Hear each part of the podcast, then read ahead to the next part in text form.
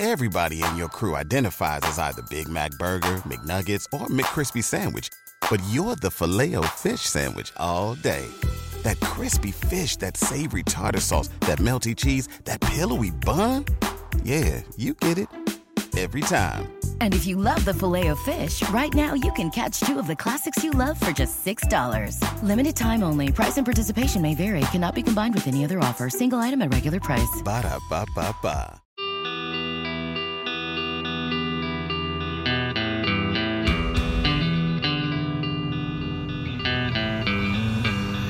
You have a warrant for your arrest for the murder of William Little, who was the gas station attendant? But you're wrong. From NBI Studios, this is Truth and Justice, a crowdsourced investigation in real time. I'm Bob Ruff.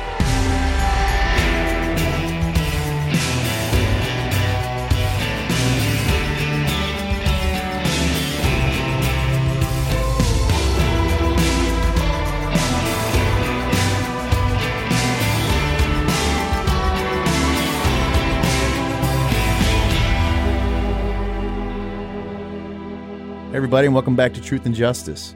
This is your Friday follow up for the last episode of season seven, episode 728.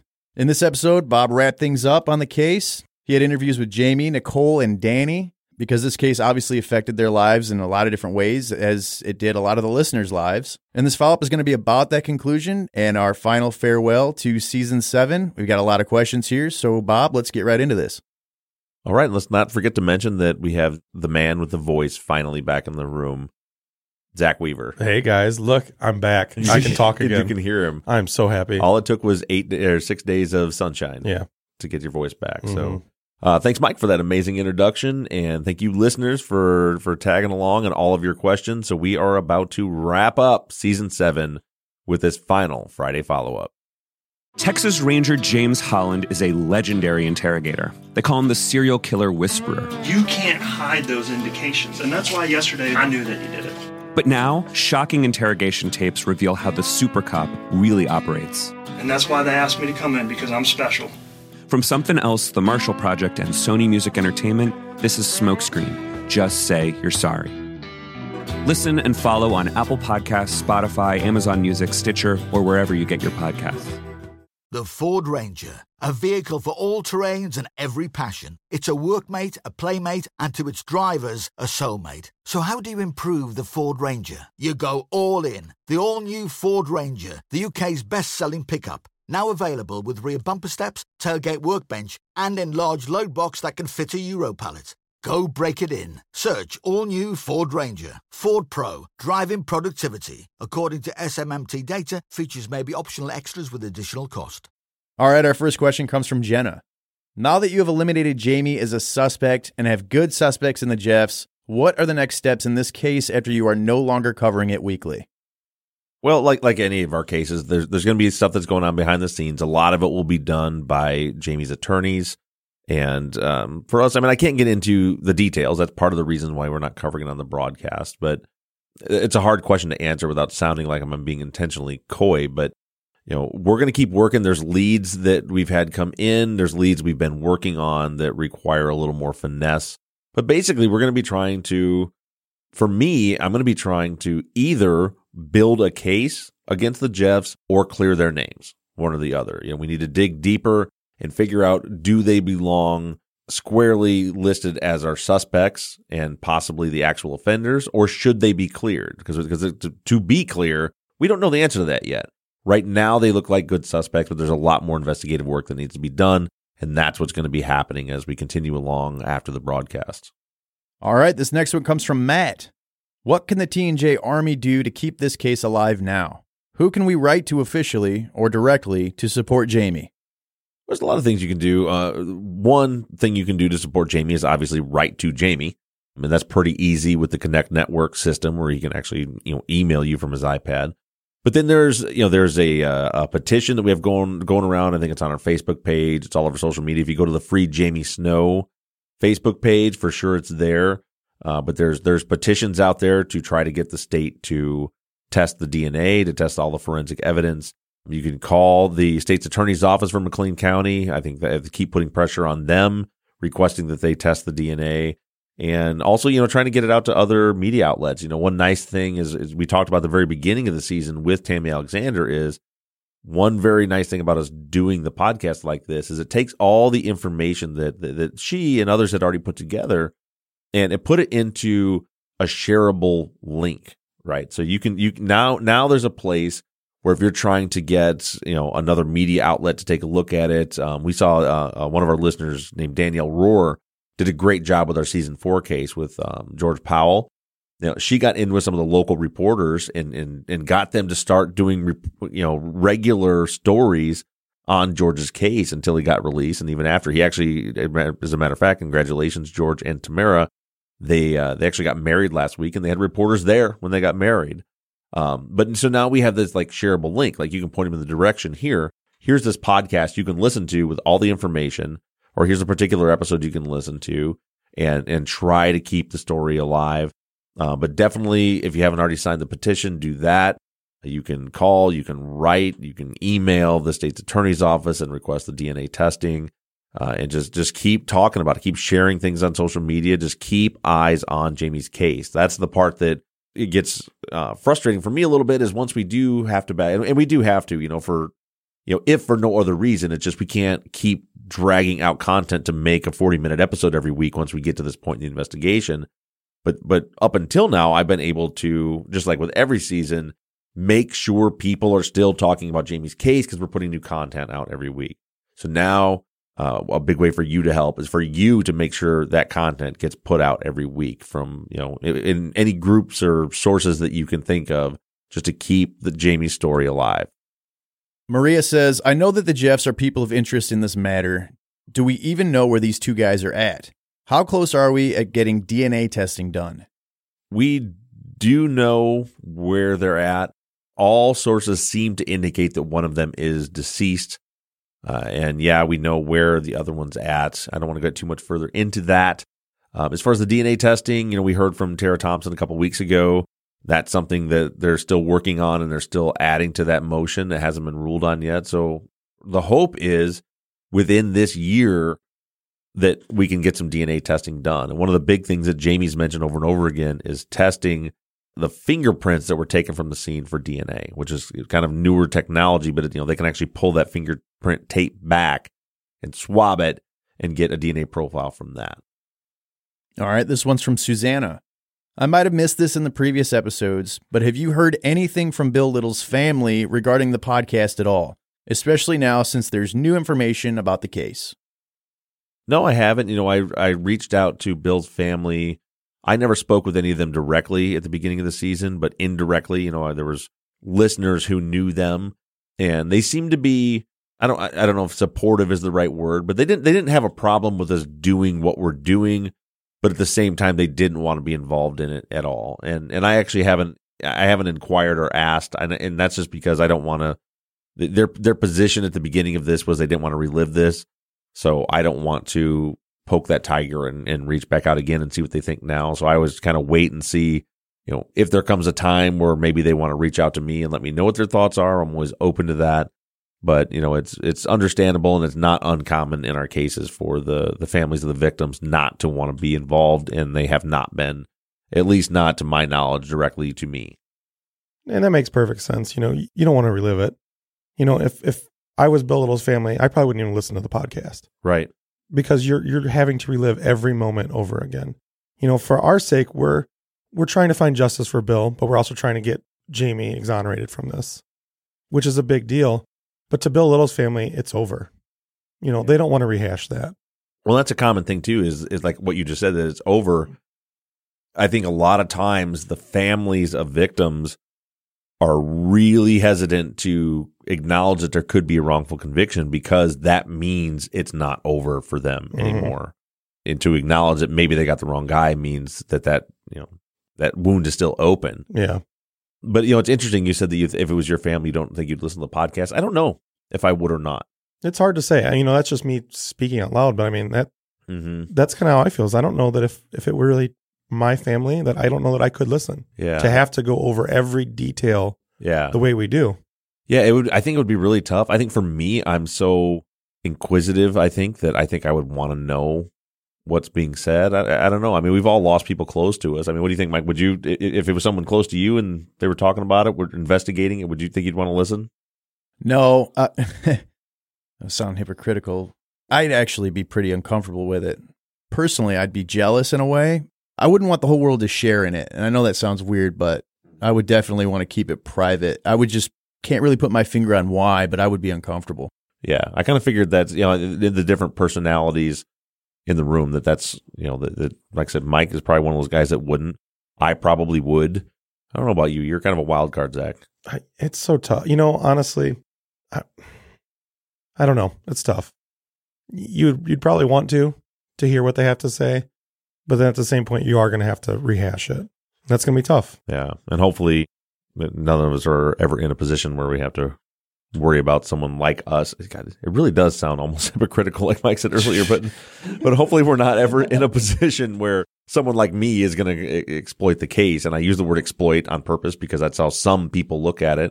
I don't look at it that way, and I know that our listeners don't either. That you know we are doing this for a purpose, and we're trying to find justice in this case for Bill Little and for Jamie Snow. But I can totally see why a family member would feel very differently about that. With LinkedIn Jobs, we tap into a network of more than a billion professionals to help you find quality professionals quickly and easily for any role you need. Marketing wizards? Found them. Software engineers? Found. That project manager I could never seem to hire? And found. LinkedIn Jobs quickly matches your roles with candidates with the right skills and experience. In fact, 86% of small businesses get a qualified candidate within 24 hours. Post your first job for free and get started at linkedin.com slash spoken. That's linkedin.com slash spoken. Terms and conditions apply. All right, Michelle says, has anyone thought about putting Jamie's case on a show like Dr. Phil so the whole world will know and get the information out there? Where is this case going to go from here? I'm just curious. I, I think it would be great if it happened. We saw that in season six, uh, which was the the Jamie Melgar case, uh, where we ended up featuring this the the entire case on an episode of 2020, and it was massively helpful to the you know it, it's like the the podcast drew enough interest to where 2020 reached out to me to do an episode about it, and then the 2020 episode drew even more interest, and ultimately led to Kathleen Zellner taking on Sandy, Sandy Melgar's case. So I think it could be a huge advantage. It's just a matter of you know that that that's a fickle industry or a strange industry. Yeah, and you have to realize too that we don't make those decisions. Right. Yeah. Yeah. But you know, we can pitch them. You know, people can pitch to. What's strange about it? You've had some experience with uh, producing TV shows. What's the what's the strange part? Well, the, the strange part is it's hard to understand what TV producers believe is going to make a good TV show you know, for example, like I've worked hard to try to get Ed's case, our season two case, onto a couple of big platforms, including, in matter of fact, you know, we, you know, our TV show we have coming out on Oxygen is on the West Memphis Three case. We originally pitched that case with Ed's, and, and no one wanted to buy the show. And we had a lot of people were like, ah, we, we like it, but we don't know. And we don't know if we want to do anything with it. Yeah. They, they were all upset with themselves later when Ed actually walked out of prison because that would have made a hell of a conclusion to the story. But of course, no one can predict that because wrongful convictions are slow. But then it's like, then we pitch them West Memphis 3, and it's like, well, there, here's a show that's been done on TV multiple times. And they're like, yeah, we love it. Let's do it. It's a different approach, obviously, and it's a different perspective we bring and, and breathing new life into the case. I'm not saying it was a bad thing. But for me, going through the pitch process, I mean, I've been to a whole lot of different networks and done a lot of pitches with a, you know a lot of people, and it's just like, and then you watch TV. For me, you know, I'll turn on, say, Oxygen and watch the programming they have. And it's like, oh, they're like, I, I, talk all the time, like Criminal Confessions is one of my favorite shows ever that's on there. But then they've got some other programming. It's like, this is garbage. You passed on what we had for that. like, and it's not just them, any network. And so when I say it's strange, I just mean, or in, you know, 2020 or Dateline, like what makes them, what made Sandy's case so exciting for them? And for them, it was, you know, really that story was the, the way they produced it was about us. You know, it was about uh, the Truth and Justice Army and how we were taking on the case. But what makes that case so much more marketable than, say, Jesse Eldridge's case or George Powell's case, or you know, and George Powell's case ends up on on the Netflix documentary. So that's all I mean. When I say it's strange, I guess I mean even some for someone who works in the industry, obviously not full time, but I just had another. I've got something else going on right now So I've had some experience in the industry and I, I just don't get it. I don't understand how it works. I don't understand what they think, who makes those decisions and why they make them. All right, Julie says it seems like the season's progress was immensely helped by the involvement of people who live in and around Bloomington. I know you did an appearance on a local radio show shortly before starting season seven. Are there any plans for similar promotion to reach out to the community for our next case? I would like to. That was, you know, that was a new strategy for us to really reach out, and, and it was it worked well in Bloomington because it's a smaller, not a small town, but it's a smaller city. I don't know how much that actually helped, but for sure, I'd like to do that again. I thought it was, I think it was cool to get the local community involved. I'll give you guys a little bit of heads up about what's coming uh, in the, and we'll probably touch on it again at the end in, in the this, the next few weeks. So this week, Sunday, in two days, as I mentioned, we're going to have an update on our season three case. But you are not going to want to miss that. And if you haven't listened to season three, start binging because you're gonna you're gonna have your your socks blown off on Sunday with this update.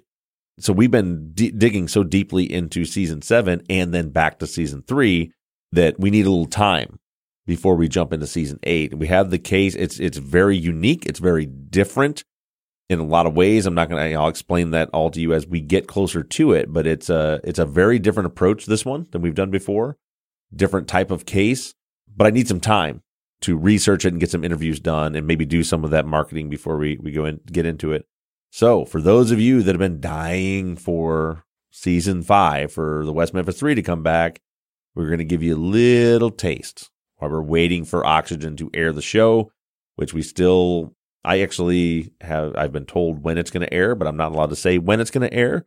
But yeah, it's coming up soon enough that we're I'm going to take 3 weeks for after this this week's season, after this week's episode, we're all going to take 3 weeks to research and prepare for season 8.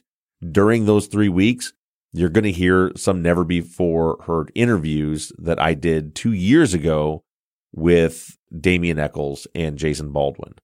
So we're gonna we're gonna piece those out over the next three weeks. So you'll have you know content put out, kind of get those West Memphis three juices flowing again, and then we're gonna come back and we're gonna start with season eight after that. Jackie says, "Can you tell me how many national or international listeners there are to the podcast?"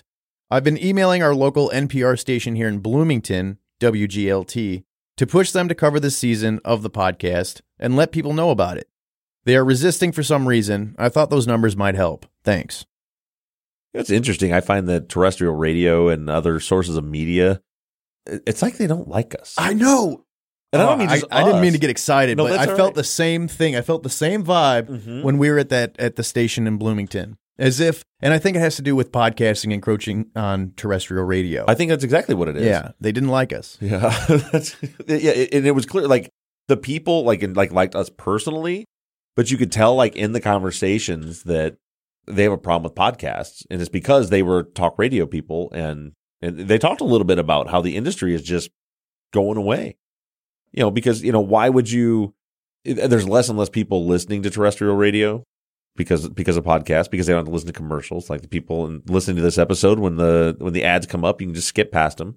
You don't have to change the channel. You don't have to wait for anything. There's no censorship. I can say whatever the f i want to on a podcast. You know there's a lot of for a lot of reasons but it's it seems like I, you know i have some good friends here locally that run a radio station and i usually make an appearance there every every few months. I go on for a morning. Those guys like you. yeah, they like, but but you know that's it's rare. But when we talk too, like they, well, they were kind of forced into doing a podcast. They have to once a week. They've got to do a podcast, and, which they titled "Here's Your Freaking Podcast" because the their bosses made them do a once a week podcast. But anyway, so as far as the resistance, I, I I feel like we have resistance in a lot of different ways. We have, I think that traditional media sources don't like the amateur nature of podcast in general because these people went to school for this shit. You, know, you didn't just, you didn't just walk into a radio station like you do now. Like now, I can just go on Amazon, you know, spend a couple hundred dollars and start my own radio show. Uh, so I think there's some issues there, and we also have the same resistance with lawyers and cops, and because we're we're basically we've just decided to do everyone else's job for them. Yeah. you know, and it's a good way to piss people off. Yeah, we don't mean to be that way. People don't like me, man. No, uh, Like like around like in the area. Because of your job. Yeah, Yeah. You, you just had somebody recently that was like, "Oh, you don't have a real job." Yeah, totally made fun of me. It's, it just goes with it. I, think mean, part of it's jealousy too. I have a I have a good friend that works at a radio station. We were Uh-huh. talking about my other podcast Mhm. and talking about numbers, and he's like, "Well, ours don't get that." Right. And and mine's my podcast isn't big. yeah. So it's a jealousy factor when you have a podcast like Truth and Justice Mhm. that does have a big listenership. There's huge jealousy. There's not a local news station that gets numbers like you guys get. Right. You know yeah, what I mean? probably, probably not. I don't know. I don't know what their numbers are. No, that'd be interesting to look into. Yeah, but that's uh, but like my my mother in law, I don't think still knows what I do for a living. She all the time doesn't understand. She's like, I don't understand it. You talk, you read. My my father in law listens, but my mother in law doesn't doesn't quite get it. But um, we're getting off topic a little bit. But yeah, th- th- I think that's where some of the resistance comes in. Like I said, we we are we just and not just us, people from around the world have just you know. Like I said, spent a couple hundred bucks on Amazon and start doing other people's jobs for them that they got. They spent years and tens of thousands of dollars to train for. But as far as the numbers, what might help, I doubt that it will. But um, you know, it, it's hard to say now because we have so many episodes and our numbers get spread. We have over 400 episodes, so but it's right around. I think I think weekly weekly downloads of each episode is around a hundred thousand right now, um, and that's probably 70 percent in the United States and another 30 percent spread out internationally. Big ones are the UK, Canada, and Australia uh, where we have some listenership there. But again, it's hard to say because you know because people every day are starting to listen to our show and they might start on season two or season one or you don't know where that. You know, we get a couple million downloads per month, but we don't really know where they're all at. But I, I would say if, if that'll help them, yeah, it's I, I would say safely you can say that hundred thousand people are are more are listening to each episode each week, and then that number goes up over as the episodes get a little older. Also, Mike, I wanted to point out that you said you know people don't like you. There's one guy that really likes you. Who's that? That is Nick from True Crime Garage. Oh, Nick, much appreciated, brother. Nick absolutely loves you. Did- Hey, did you listen yet to? So Mike and I both did. Uh, True Crime Garage just did a, a series on the what was it called? The something Heights Safe. I forgot the name of the. It's going on right now. Anyway, it they did they wanted to do like what do you call it, an all star podcast lineup? Where Yeah. Instead of like reading police reports, he got all true crime podcasters to do voiceovers, and Mike did one, and I did one. Zaq didn't have a voice, Mine's still coming. right? Just wait for it, guys. Just keep listening. but it was pretty cool, and uh, and and Nick would ins- in, insisted that Mike be a part of it because Mike is Nick's favorite podcaster. Well, that's appreciated. And that was an awesome project. I'm so glad to have been a part of that. I think it was brilliant for them to pick out pick out all the uh the all-stars as they said. Yeah, you hear you know guys from the Generation Why guys are on there, and uh, James Renner's on there, some other people. But anyway, we'll get back to the questions. I know we're approaching the end. We're a little uh little out of there. We have, we haven't the three of us haven't. Just so you know, the three of us haven't sat down in the same room and talked for two weeks either. So Mhm. you guys are hearing a lot of us just catching up. All right, Dottie says, "Have any tips come in from the reward?" Uh, no. I mean, yes, there have been some, but a lot of them are stuff we already knew, or they're vague. You know, nothing's come in like, "Hey, I have direct firsthand knowledge that so and so did this." It's more. So far, most of the tips that have come in are more along the lines of, "Hey, I heard this," or "So and so is shady," or you know, or or things that we already knew. You know, so so nothing huge yet, but that reward line, keep that going on. Um, that there's a ten thousand dollar reward. Uh, that's something else. And uh, I think Matt asked earlier was the listener that asked earlier, what can you do? Nothing you do is keep sharing that reward, whether it's on social media or in person. Uh, you can get a, a hold of through our Facebook page, Leslie. I, I, I, I, what I need to ask her how to pronounce her name. I don't know if it's Pires or Pyres, uh, but look up Leslie. She's the one that put all that together and printed them out, and and she knows a lot better than I do about how those are being distributed. Peter says, "What is the airspeed velocity of a laden swallow?" Well, it depends what we're talking about here. Are we talking about an African or a European swallow? Brian says, T- Tis merely a flesh wound. I, I don't know the line. That was the line. It was from Monty, Monty Python. Monty Python. They had to didn't he have to answer the riddle to get across hmm the bridge? Yep. And that was I don't remember how the bit played out, but I remember him asking if it was European or I think it was to get in the castle or the city. something like that. Yeah. Good question, Peter. All right, Brian says, no question. Just wanted to say how much this season has really opened my eyes into our justice system. It's unfortunate how people are convicted of crimes by circumstantial evidence and hearsay. I've enjoyed my letters to and from Jamie, and I pray that he will get a chance at a new trial. Thank you, Bob, Mike, Shane, and Zaq, for all your hard work and helping these wrongfully convicted inmates. Glad to be a part of the Truth and Justice Army. Well, thanks for that, Brian. I, we all appreciate that, and we've appreciated your input. We actually, we uh, actually, well, Zaq and I know Brian personally, but it's it's it's cool for us, even for me, when someone who is like a personal friend or an acquaintance, like that that starts listening because they're just trying to be supportive of someone they know, and then Brian is really engaged. He asks questions every week on the follow up, and uh, he's done some digging as well. Yeah, he has. He's done a lot of work on the on the fan page and, and helped with the investigation. So not just Brian specifically, but but really every one of you listening. And I hope you guys caught. I mean, it's pretty on the nose, but the theme of this week's episode of the finale this year, and, and that was straight from the heart for me, is how much I appreciate all of you, the listeners. I haven't felt as confident about our our, our crowdsourcing model in in a while. As confident as I am right now. I mean, it was it was really back to you know the old school crowdsource digging and you know we're always trying to find that balance or i am when i'm writing episodes and doing research about you know trying to be a good storyteller and trying to be a good investigator and trying to be a good leader and trying to open the door for encouraging all of you to help and this season you guys really all stepped up and and it not only has meant the world to me but for sure to to Jamie and Nicole and Tammy and everybody else that's been affected by this case. So I want to I want to make sure that if I wasn't crystal clear about that, that that I am that that this season, the big life changer for me has been all of your hard work and dedication, and it's very very much appreciated. No, honestly, as Bob said, and Bob said in the episode, you know, mid season, Bob was very discouraged, and it was hard to see. You know, nothing was shaking out. The things weren't playing out the way they should be. We continued to dig and dig and dig, and everything was just the same and then really watching the Truth and Justice Army set fire and go. Yeah. It was it was very inspiring to see. Yeah, because you guys got to see the behind the scenes. I mean, mm-hmm. you got to see. I mean, you've seen papers being thrown off my desk. I mean, I've I haven't got been that frustrated in no, it, it was a long time. It was hard to see and and to watch to watch the Truth and Justice Army really step up and encourage you and inspire us and really help shake things loose. I mean, this this case was at a standstill around Christmas. I mean, complete standstill. We told the same story every week. In you know, week in and week out, it was the same exact thing. And then finally, you know, that fire caught and people started digging and it was the old Truth and Justice Army. It was awesome. It, it was, was it was amazing.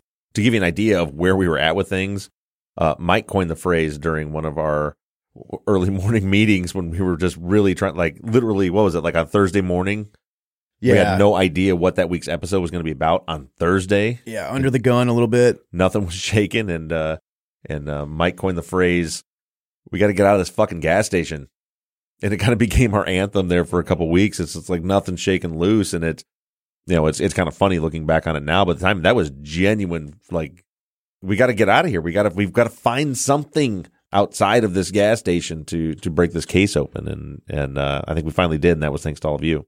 And coming from me being my first full season as part of the Truth and Justice Army and being on the show, I mean, it was it was humbling and it was very inspiring to watch. And, and thank you guys, thank all of you listeners for the work you guys put in. Yeah, thanks guys. It's really appreciated. Personally, I'm kind of a shy guy, especially on the microphone. I've been doing this for years and I'm still really uncomfortable with it. And I, I, I think a lot of you are aware of that, and I appreciate everything. Pamela says, What is your next case? And have you heard anything from Oxygen? Laugh out loud. I just wanted to beat the others that ask the question 100 times a week. well, it's I've already kind of answered. Uh, I have heard from Oxygen. I think I have a pretty good idea of when the show is going to air. As I said, I'm not allowed to tell you when, but uh, it, it's coming up. As far as the next season's case, not ready to share that with you yet. All I can tell you, and I've mentioned this on the fan page, and I mentioned it on this episode a little bit ago, it's going to be a different one, and we are going to need to do some serious investigative work. I'll tell you this right now. I'm not I'm not 100% certain if the case we're looking at next if the person is actually innocent or guilty. And there's a reason for that and we'll get into all that when we come back and begin with season 8 episode 1 which is going to be in what 4 weeks? 4 weeks. 4 weeks because uh, as I mentioned we're gonna we're gonna play three um, segments of interviews from Damien Echols and Jason Baldwin for three weeks while we prepare for this season. And one last time, make sure you turn in this Sunday as the case against Jesse Eldridge gets completely unraveled.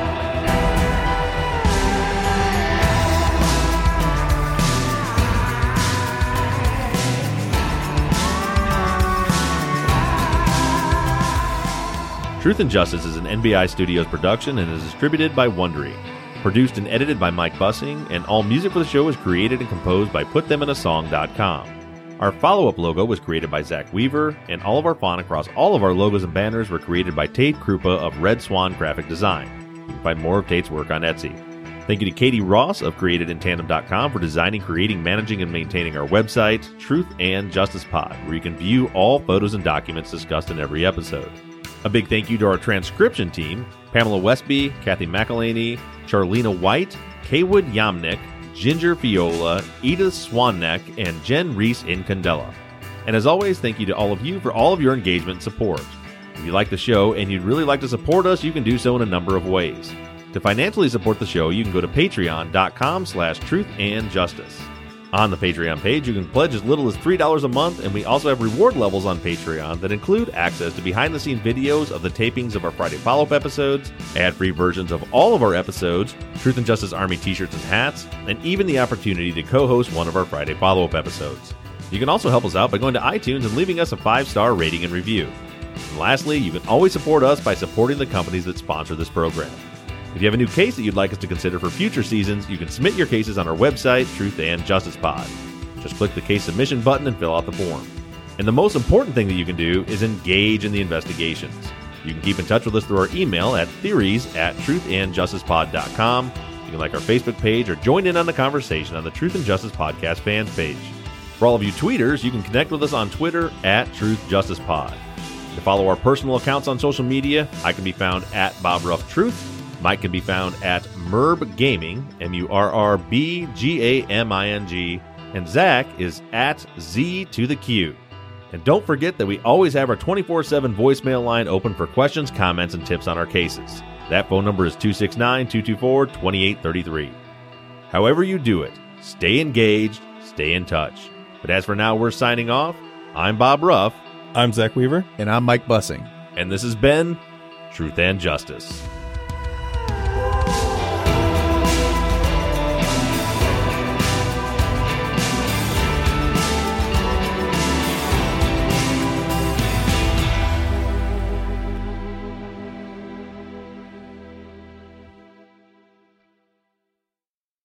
Ready to make a podcast? We have uh you can see in our wide angle here, we have a our backup mixer because our real mixer fried the other day and made us panic. This is the one that usually lives on my desk.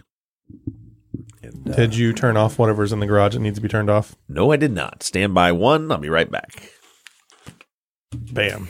You're welcome, Mike. Thanks, bud.